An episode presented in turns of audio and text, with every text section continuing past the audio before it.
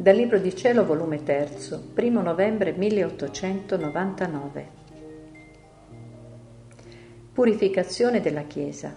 Suo sostegno le anime vittime.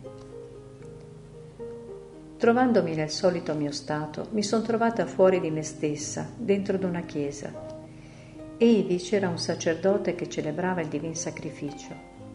E mentre ciò faceva, piangeva amaramente e diceva la colonna della mia chiesa non ha dove appoggiarsi.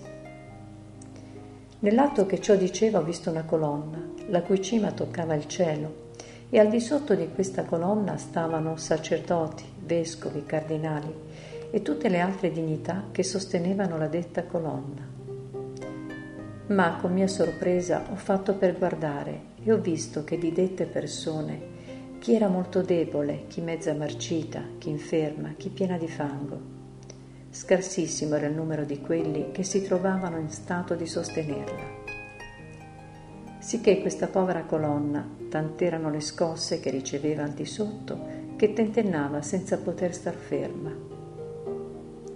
Al di sopra di detta colonna vi era il Santo Padre, che con catene d'oro e coi raggi che tramandava da tutta la sua persona, faceva quanto più poteva a sostenerla ad incatenare e illuminare le persone che dimoravano al di sotto, benché qualcuna se ne fuggiva per avere più agio a marcirsi e infangarsi, e non solo, ma di legare e illuminare tutto il mondo.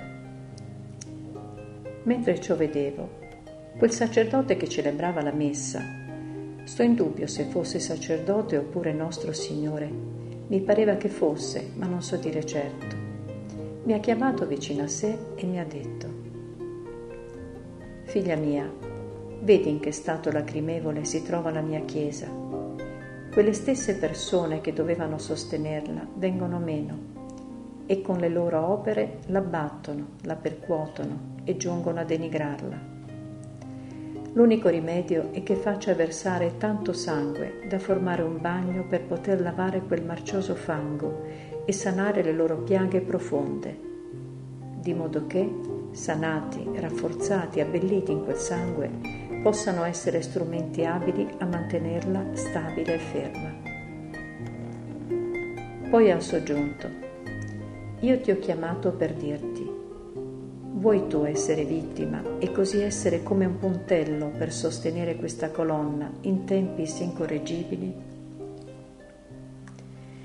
Io in principio mi son sentita correre un brivido per timore ancora non avessi la forza, ma poi subito mi sono offerta e ho pronunziato il fiat. In questo mentre mi sono trovata circondata da tanti santi, angeli e anime purganti che con flagelli e altri strumenti mi tormentavano. Ed io, sebbene in principio avvertivo un timore, ma poi quanto più soffrivo, tanto più mi veniva la voglia di patire e gustavo il patire come un dolcissimo nettare. E questo molto più perché mi ha toccato un pensiero. Chissà che quelle pene potessero essere mezzo come consumare la vita e così poter spiccare l'ultimo volo verso il mio sommo ed unico bene. Ma poi con mio sommo rammarico, dopo aver sofferto acerbe pene, ho visto che quelle pene non mi consumavano la vita.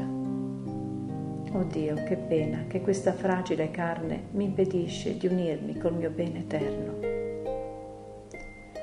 Dopo ciò ho visto la sanguinosa strage che si faceva di quelle persone che stavano al di sotto della colonna.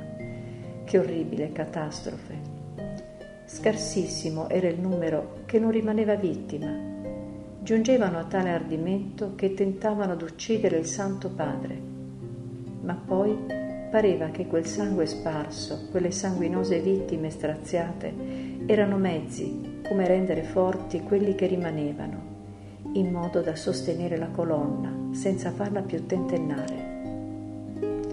Oh, che giorni felici dopo ciò spuntavano giorni di trionfi e di pace.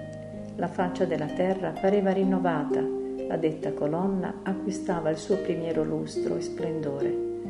O giorni felici, da lungi io vi saluto, che tanta gloria darete alla mia Chiesa e tanto onore a quel Dio che ne è il capo.